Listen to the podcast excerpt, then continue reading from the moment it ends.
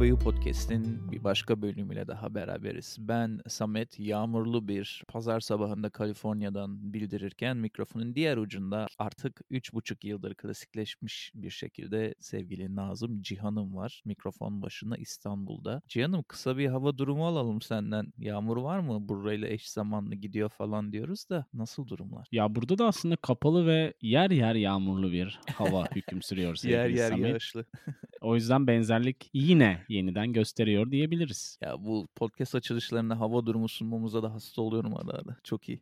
Yani evet bir doğal afet durumları da olabiliyor zaman zaman. İşte kayıt aldığımız zaman diliminde bulunduğumuz coğrafyaların bize yaptığı ufak sürprizler ya da büyük sürprizler diyelim. Evet evet. Bu arada yeni bölüm yani şu kaydettiğimiz bölüm yine bir Patreon bölümü ve bir patronumuzdan gelen bir istek.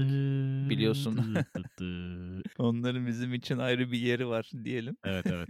Sevgili Esim'in seçtiği bir konu Kabala konusu sevgili canım. Dark Magic dediğimizde ne bileyim gizemli manuskriptler, kitaplar falan dediğimizde genel olarak böyle e, çatısının altında toplanan gizemli bir kelime diyebiliriz herhalde. Ne diyorsun açılış olarak? Böyle şöyle genel olarak soruyorum yani nasıl bir his uyandırdı sende bu konuyu araştırmak? Ya bir kez daha bölüm içerisinde kaybolacağımız bir bölüm olduğuna hemfikir olduğumuzu düşünüyorum. Kesinlikle. Açıkçası araştırırken de böyle über inanılmaz donelerde bulunacak bir şey değil. Ya da ben bulamadım. Beni affetsin sevgili dinleyen ve sen.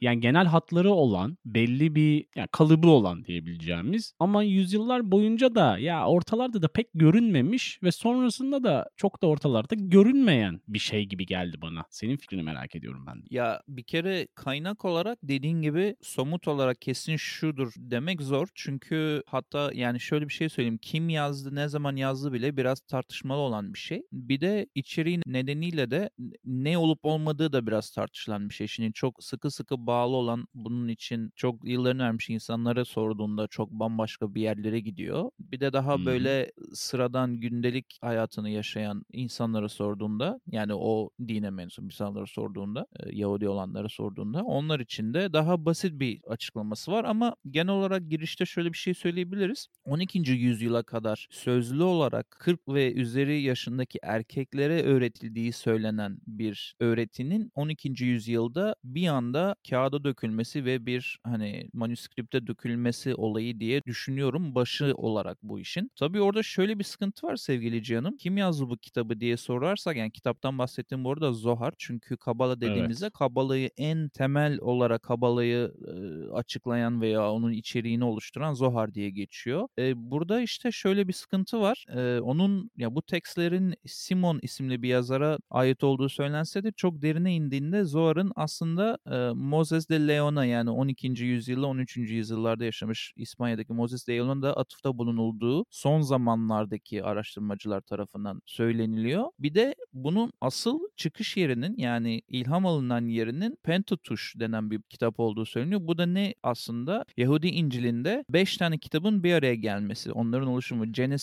Exodus, Leviticus, Numbers ve Deuteronomy diye. Bunların aslında hep beraber bir araya gelip bunlardan bir tekst oluşturulması. Yani çok dağıtmayayım ama böyle sarmaç dolaş bir yerlere gidiyor. Bu Kabala'nın temel kitabı sorusu bile. Daha Kabala'nın dark yerlerine girmedik. Hani bunu temel alan kitap kitap bile biraz zor aslında açıklaması nereye dayatıldığı diye düşünüyorum. Sen ne düşünüyorsun? Yüzyıllar yüzyıllar boyunca ortada olmayan. Şeyden bahsedelim istersen. İbranice'deki sözlük anlamından bahsedelim ki sen seversin. Gelenek, alınan sözlü gelenek veya kabul edilmiş karşılığında bir evet, İngilizce anlamı varmış. Aynen. Şimdi Kabala'nın kökeni böyle kadim olan ezoterik bir akım olup senin de dediğin gibi böyle hani çıktığı yer çok belli olmayan ama o yüz- belirttiğin yüzyıllarda olduğu düşünülen bir şey. Yani ezoterik derken de herkesle paylaşılmayan belli bir grupla sınırlı kalan yani böyle kuşaktan kuşağa aktarılmayan da böyle kişiden kişiye aktarılan belli bir zü- zümrenin işte evirdiği çevirdiği bir oluşumdan bahsediyoruz diyebiliriz. Ben şey dikkatimi çekti bilmiyorum sen hemfikir olacak mısın ama araştırırken Yahudilerden bazılarının Mısır öğretilerini sürdürüp bu öğretileri Yahudiliğin içerisinde tanımladıkları şeklinde bir tanım gördüm. Evet bir o da açıklama gördüm. Bunun için Hı hı. ne dersin araştırırken? Yani çünkü Mısır öğretilerine çok benzemiyor mu böyle kabul ettiği şeyler? Benziyor. Bakarken ben de ona rastladım sevgili Cihan'ım. Hatta şöyle bir şey uyandı bende, bir fikir uyandı. Çok sert bir şekilde ya buna karşı olup kesinlikle bu değil diyenleri çok gördüm. Hani bu kabalistlerden bahsediyorum, bunu çalışanlardan. Ve aynı zamanda senin dediğin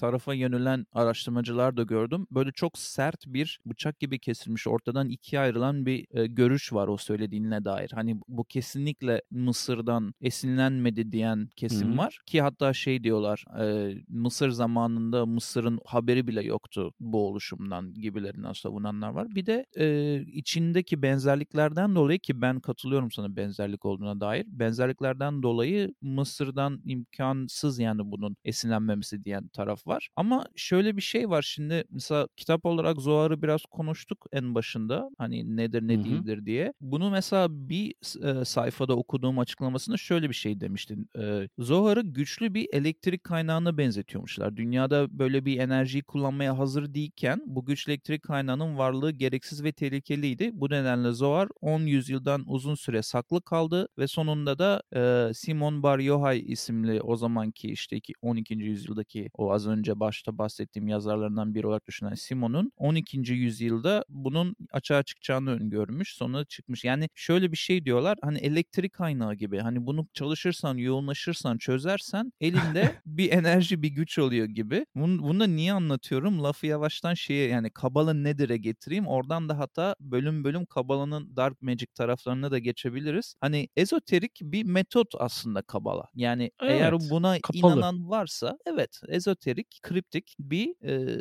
metot bu ve şey şey inanıyorlar. Kelimelerin gücüne inanıyorlar sevgili Cihan ve dinleyen. Yani şöyle diyorlar. Şimdi kutsal kitaplarda Tanrı'nın yarattığı en önemli şeylerden biri dil olarak geçiyor. Çünkü hayvanlarda yok. Hani bir tek insanlarda var ve altını çiziyor. Hani dil çok önemli bir şey, bir unsur ve dil çok önemli görüldüğü için Tanrı yarattığı şeylerden biri olarak Kabala'nın kitaplarının da gücünün de kelimelerden geldiğine inanılıyor. Burada zaten şeyi de düşünebilirsin.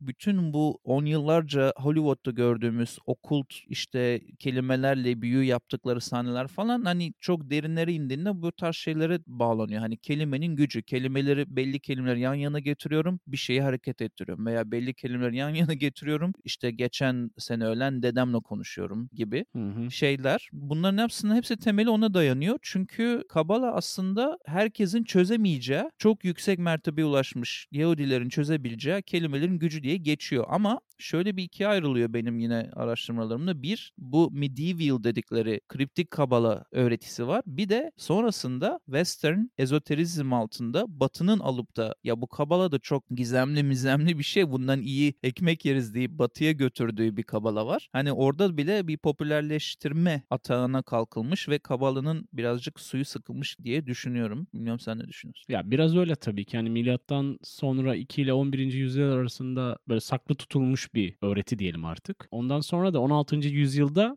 Kabala'nın hani kökenlerini açıklayan böyle bir kabalist ortaya çıkıyor. Bunun adı Isaac Luria. Evet. O da herkes için çalışmaya açık bir halde olduğunu ve ya bir nevi halka Kabala'yı açıyor gibi de Herkes düşünebiliriz. öğrensin diyor. Sadece Evet. 40 üstü erkek Yahudi ileri gelmiş kabalistler değil, bütün halk öğrensin diyor değil mi? Öyle diyor. Bir de hani genel bir doktrini var Kabala'nın benim araştırmalarımda gördüğüm. Yani evrenin bir bütün olduğu, belli bir düzene göre hareket ettiği, evrende görülen her şeyin Tanrı'nın bir parçası veya yeryüzündeki bir yansıması olduğu, insanın da evrenin ve dolayısıyla Tanrı'nın bir parçası olması sebebiyle adeta küçük evren sayılması gerektiği şeklinde bir doktrini var ama artık havada mı kalıyor yoksa tanımlıyor mu? Çok da emin olamadım. Biraz ütopik tarafı da var. Benim şey de dikkatimi çekti. Bu Rönesans döneminden başlayarak da Hristiyan toplumunu da bazı düşünce akımlarının doğmasına vesile de olduğu söyleniyor Kabala'nın. Hani ne kadar doğrudur yanlıştır tartışma konusu tabii. Yani biraz açmak için Hristiyan aleminden mi etkilenip bunun üzerine çalışmalar olmuş? Nasıl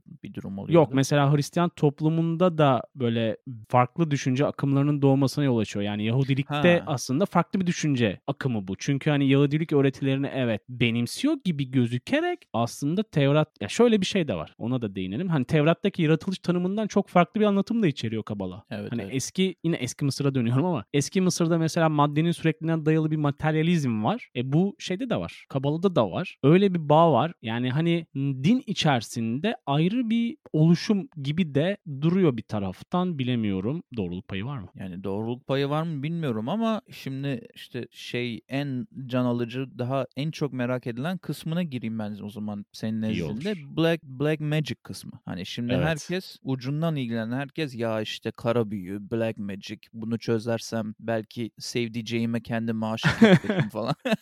yani o kısmında tekstlerde Şeyi- yani evet, Şeyde söyleyelim mi senin cümlenden önce? Tevrat'ın da hani büyüye dayalı yasakları var bu arada. evet Onu göz ardı var. ederek ilerliyorlar. Lütfen devam et. Ama bunu söylemen çok iyi oldu. Çünkü şimdi Tevrat'ta büyü yasak diye geçiyor. Mesela sorulardan bir tanesi bir tane öğreticiye bir web sitesinde okuyordum. Neden Tevrat'ta bu yasaksa Kabala'da bu tartışılıyor bile. Yani bırak varlı var olmasını nasıl içeriğinde olabiliyor diye. Adamın cevabı da şeydi. Kabala'da şöyle bir şey söylüyormuş. Tanrı baya şimdi böyle mistik ve doğaüstü yerlere giriyoruz ama Tanrı Seversin. eğer kötülük büyüye hakimse iyiliğin de büyüye hakim olması gerekiyor ki eşit bir mücadele olsun diye açıklıyormuş Kabala. Ve şey diyormuş hani hiçbir zaman büyü yapmayın. Şey gibi ya bu. e, hani savaşta sana saldırmadıkları sürece savaşmayın. Yoksa cida, cidaylar. Hani kötü büyü, kötü şeyler senin peşinde değilse sen de büyü kullanma hacı demiş yani açıkçası. Slang olarak açıklarsak böyle sokak ağzıyla. Ama ya şaka bir yana Dark Magic kısmına baktığın zaman Kabala'nın orada bazı şeyleri Kabala iddia ediyor. Mesela ne iddia ediliyor? Sözlerle veya bazı kelimelerle işte predict the future, geleceği görmek. Sözlerle, bazı hı. kelimelerle control the nature, doğada belli şeyleri kontrol edebilmek. Bunları da Torah e, açık bir dille yasaklıyor. Hatta bunlara e, hatta bölümünü de söyleyeyim çok böyle derin araştırmak isteyen için Deuteronomy o 5 kitaptan biriydi başta söylediğim. Deuteronomy'nin 18 bölü 10 bölü 12 kısmında yasaklar, büyüler ve yasaklarla ilgili konuşuluyormuş direkt. Burada şey diyor magic, witchcraft, demonizm, necromany, astroloji bu tarz şeylerde Torah'ı kullanmayın gibilerinden söylüyor. Ve en hı. büyük günahlardan biridir. Abomination diye geçiyor. En büyük günah- günahlardan biridir bunu kullanmak diye. Yani aslında senin dediğin çok doğru. Tevrat'ta genel bir yapmayın büyü diye geçerken Kabala'da böyle bunu sınıflandırmış. Şunu şunu şunu yapmayın ama gerekebilir diye sana öğretiyorum gibi bir durum aslında söz konusu benim anladığım. Yangın anında lütfen camı kırınız durumundan bahsediyorsun. Kesinlikle. Araştırırken bir cümle dikkatimi çekti. Şimon Halevi'nin bir kitabı var. Kabala, Gizli İlmin Geleneği diye. Burada şöyle bir tanım yapmış. Bence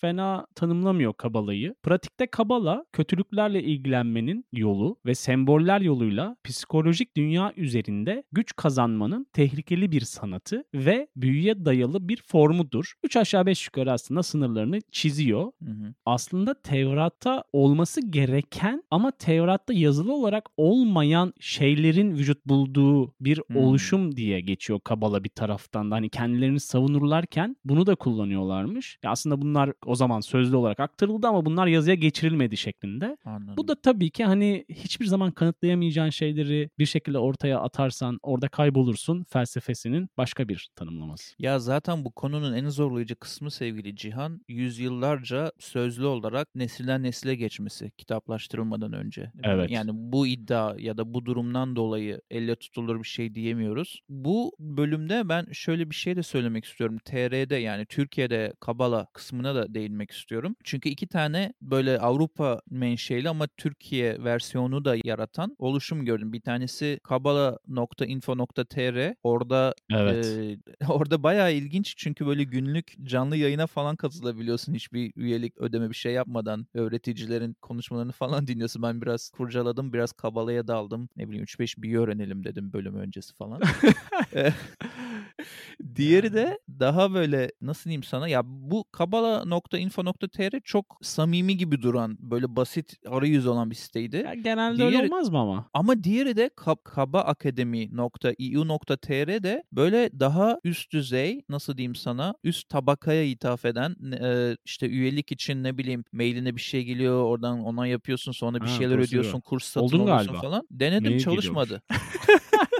Denedim çalışmadı. Bir üye, yeni üye Amerikan kartı senin çalışmıyor yani Türkiye'de. Evet, çoğu yerde. sevmemiş dolayı. olabilirler. Bir Evet, dahakine evet. bana gel ben sana ya da profilim profilim duymamış olabilir. O da olabilir. evet.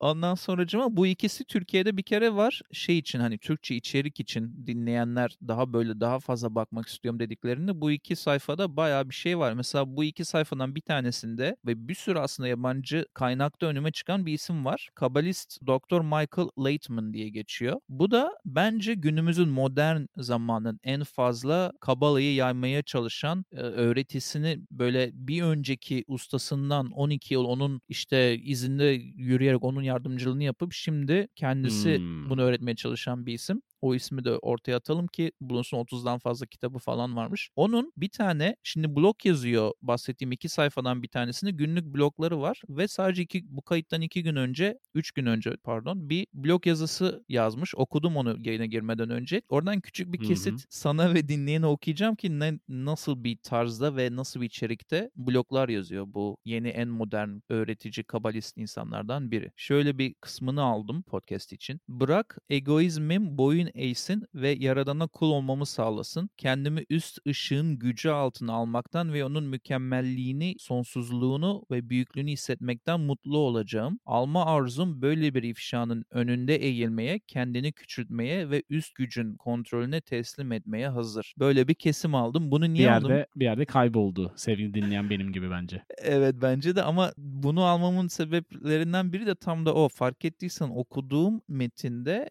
çok mükemmel bir yuvarlak anlam, yuvarlak her yere çekebileceğin, herkese hitap eden güzel kelimeler kullanılmış. Hani bunu ben şey deseydim sana, bunu bir Sufi'nin yazdığı bir bölümden okuyorum deseydim gayet uyardı diye düşünüyorum. Işık falan, ne bileyim büyüklük, sonsuzluk. Ee, hadi Mevlana'dan aldım desem o da uyardı. Böyle bir durum var. Adamın bloğu ile ilgili. Küçük bir kesim sunmak istedim. Son bir bölüm yapalım istersen kapatmadan önce. Böyle hı. bir alt başlık yarattım. Hollywood ve Kabala diye. Bilmiyorum karşına çıktı mı? Karşıma çıkmadı ama o kadar şaşırmadım ki. Şaşırmadın çünkü nerede bir mistizizm varsa Hollywood'da da buna kanıp e, paraları yatırıp onları zengin eden bir güruh var biliyorsun. Şimdi aynısı yani aynı durum Hollywood'da da olmuş sevgili Can. Kaçık bir hikaye anlatacağım çok kısa. Hı hı, lütfen. 1971'de hiçbir parası olmayan Karen Burke ve kocası Philip Burke bir Rav diye kabalist bir kişiyi takip ederken diyorlar ki ya biz bunu iyice batılılaştıralım. Biz bunu LA'ye götürelim, Hollywood'a götürelim. Orada herkes bunu öğrensin diye böyle iyimser bir projeye kalkışıyorlar. Böyle hayır vakfı gibi. Evet. Ve olay nereye geliyor biliyor musun? Madonna'dan Demi Moore'a, Ashton Kutcher'dan Britney Spears'e hatta Trump'ın eski eşinden Lindsay Lohan ve Paris Hilton'a kadar herkesi takipçiler yapmayı başarıyorlar abi. Ve hepsine Vay. bak daha da ilginçi hiçbir kitapta bir yerde bulamadığım bir şey yapıyorlar. Hepsine Kabbalist Water, Holy Water satıyorlar ve hepsine kırmızı bileklikler satıyorlar. 2000'lerin başlarında bu saydığım ünlüler ve birçok başka ünlüler kırmızı bilekliklerle çıkıyorlar podyumlara, işte tanıtımlara, ne bileyim premierlere Hadi falan canım. ve dikkat çekmeye başladıkça büyüyor. Sonunda adam yani Burke dediğim, Philip Burke dediğim adam ve eşi milyon hı. dolarlara varacak bir varlığa sahip oluyorlar. Kendileri tabii ki de kişisel olarak hani kabala altında. Tabii ki. Zero to hero. Ve her zaman bölümde bölümlerde bahsettiğim ve çok seviyorum dediğim farklı şeyler yazdığı için Vice News'un bir makalesi var. Oo, çok karşıma henüz gelmedi. Yeni Çok yazılmış. İyiymiş. Ha yeni mi? Neden Kabala'nın artık bittiğine dair. Çünkü orada bu insanların sonrasında suçlandığı işte e, tacizler, tecavüzler, para kaçırmalar, vergiler falan pis Hı hı. tarafına girmiş yani Vice News. Çünkü 2000-2005 arası bu coşma oluyor. Bu zamanlarda şu anda da başları bayağı dertte. Yani yine bir yerden bir şeyi bulmuşlar ve bunu bir şekilde alıp yedirmişler. Hatta öğretilerinde şöyle bir şey varmış. Son bir örnek daha vereyim. Öğretilerinde eğer Kabala'yı çok iyi öğrenirseniz kendi hücrelerinize ve immün sisteminize, bağışıklık sisteminize kontrol sağlayabileceğiniz için hastalıkların hepsinden sakınabilir, daha uzun yaşayabilirsiniz gibi şeyler öğretiyormuşlar. Ee, bu da tabii onların biraz eklemesi kitaplara, yorumlara. Ya böyle bir durum var. Yani yine Hollywood almış payını diye bitirebiliriz o Hollywood'u ve Kabala kısmını. Ne öneriyoruz kısmıyla bir kez daha sen dinleyenin karşısındayız. Her zaman olduğu gibi bazı önerilerimiz var ve sevgili Samet geçen bölümde olduğu gibi Schubert şapkasıyla karşımızda. Sevgili canım ve dinleyen bu bölümde yani bu bölümü araştırırken hep böyle yan konular karşıma çıkıyor. Bunları da mı yapsak diyorum. Bu bölümde çok sevdiğim hayatımda hatta en sevdiğim şehir olan Prag'la ilgili bir şey karşıma çıktı. Bir hikaye var. Kabala ile bağlantılı olan Golem of Prague diye. Hiç de hayatımda duymadım. Orada da yaşadığım zaman duymadım. Hatta heykelleri falan varmış Prag'da. Bu Golem of Prague da çamurdan yapılma, konuşamayan bir insanın hikayesi. Orta çağlarda insanlar asılırken, işte yargılanırken falan bir e, kabalist priestin yarattığı bir yaratık gidip halkı kurtarsın diye. Bu arada folklor bu yani. Gerçek bir şeyden bahsetmiyorum. Bir Ha, kitaptan bahsediyorum. bu kitabı önermek istedim okumak isteyen olursa. Hani bir masal aslında bu. Bu masalı da zaten e, Prag'da şeye çevirmişler. Hani milli bir şeye Şehir çevirmişler. efsanesi. İkona çevirmişler aynen. Hani bununla ilgili işte anahtarlık satıyorlar falan filan e, meydanlarda. Bu böyle çok lokal değişik bir önerim olsun. Golem of Prague diye bakabilir insanlar. Diğeri de bir kitap olacak. Bunu birazcık okuyabildim bölüm öncesi ve ilginç buldum. Çünkü sana bahsettiğim örneğin e, Berg'in yarattığı Kabala veya birçok başka insanların Kabala altında yarattığı kültleri anlatan Walter Martin'in The Kingdom of the Occult diye bir kitabı var. Bu kitapta da Kabala üzerinden insanların yarattığı yan kültleri, yan tarikatları anlatmış. Bu iki daha genel olarak önerdiğimiz şeylerden farklı önerdiğim şeyden sonra bir tane de yerli podcast önereceğim. Nesiz Zor podcast'in adı. Uğur Alpaslan anlatıyor. Bu podcast çok hoşuma gitti sevgili canım. İstersen bir göz at. Özellikle işe gidip gelirken her mesleğin e, bir yapanından bir bölümde konuk alıp o mesleğin nesinin zor oldu. Mesela tır şoförlüğünün nesi zor gibi bir bölümü var. Böyle güzel bir podcast yapmış sevgili Uğur. Onu önereyim ve çok da lafı uzatmadan hemen HKB dinlencesi şarkı listemize de 3 şarkı önereyim. Bir tanesi Pain of Salvation'dan Meaningless, diğeri Hollow'dan Caterpillar ve üçüncüsü de çok sevgili Anathema'dan Judgment. Bu önerilerden sonra da kulağımızı senin için açıyoruz sevgili canım. O zaman yüksek volüme geçelim. Bende de bir tane mini belgesel serisi var. Sen seversin aslında bu tarz şeyleri. Türkiye ile alakalı. Hatta 140 Jurnos'un yaptığı Parayı Vuranlar diye 3 bölümlük şu ana kadar olan Türkiye'de olmuş olan hani dolandırıcılık hikayelerinin ama böyle büyük çaplı olanları. Onların mini serisi. Ben izledim keyifli. Blue TV üzerinde bu arada Blue TV'de bayağı öneriye geçtim. Tabii o eksene kayınca. Komisyon Ama düşündüğümden düşündüğümden daha fazla iyi içerik var. Bir de hani bizim ülkeyle alakalı olunca daha bir bir de bizim Evet. dönemlerimiz hani bizim küçüklüğümüzün dönemlerine denk geliyor olaylar. O yüzden ben keyifli izledim. Çok da uzun değil zaten 3 bölüm. İki tane de HKBU dinlencisine şarkı önereceğim sevgili Samet. Bir tanesi Moon Taxi'den Year Zero. Diğeri de Parker Millsap'ten Heaven Sent. Bunlar HKBU dinlencisi playlistinde olacak. Deezer, Spotify ve YouTube'da dedikten sonra şeyi sorayım sana. Bölüm içerisinde önermiş gibi oldun ama Vice News'un makalesini istersen onu da senin önerilerin içerisinde ne öneriyoruz kısmına koyalım. Ben de merak ettim çünkü içeriği belki sevgili dinleyen de merak etmiştir. Evet evet kesinlikle yapabiliriz. Çünkü zaten önümde şu anda Why Celebrities Stopped Following Kabbalah ismi. Ben sana bunun linkini hemen atarım bölümden sonra. Bu bayağı zengin bir ne öneriyoruz köşesi olacak. İyi oldu. Bu arada Aynen. adını da tekrar analım. Sevgili Esim'e de tekrar teşekkür ederim patronumuza bu konuyu seçtiği için. Çünkü yani bizim genel olarak podcast'imize çok uygun bir formatta bir konu olduğunu düşünüyorum. O yüzden ya da konsepte Doğru. bir konu olduğunu düşünüyorum. O yüzden cuk otur diyebiliriz. Öneri için teşekkür ediyoruz sevgili Esim'e. Esim'e teşekkür ettikten sonra sevgili dinleyene hkbupodcast.com'u ziyaret etmesini hatırlatıyor. Bütün podcast ve podcast olmayan mecralarda bulunuyoruz aslında. Amazon müziğe kadar skalamız geniş. Onun dışında bölüm önerilerimizin içerisinde bulunan şarkıları dinlemek isterseniz belirttiğimiz gibi HKB dinlencesi üzerinden hatta sevgili Esim gibi ya bir bölüm var aklımda bunu konuşsalar ne güzel olur derseniz de sizi Patreon sayfamıza doğru yönlendirelim sevgili dinleyen. Aynen öyle. Tekrar teşekkür edelim herkese dinlediği için ve bir önceki bir sonraki ortadaki yeni, geri, eski, beri her yerde bir yerde bir şekilde buluşalım diyelim. Hoşçakalın.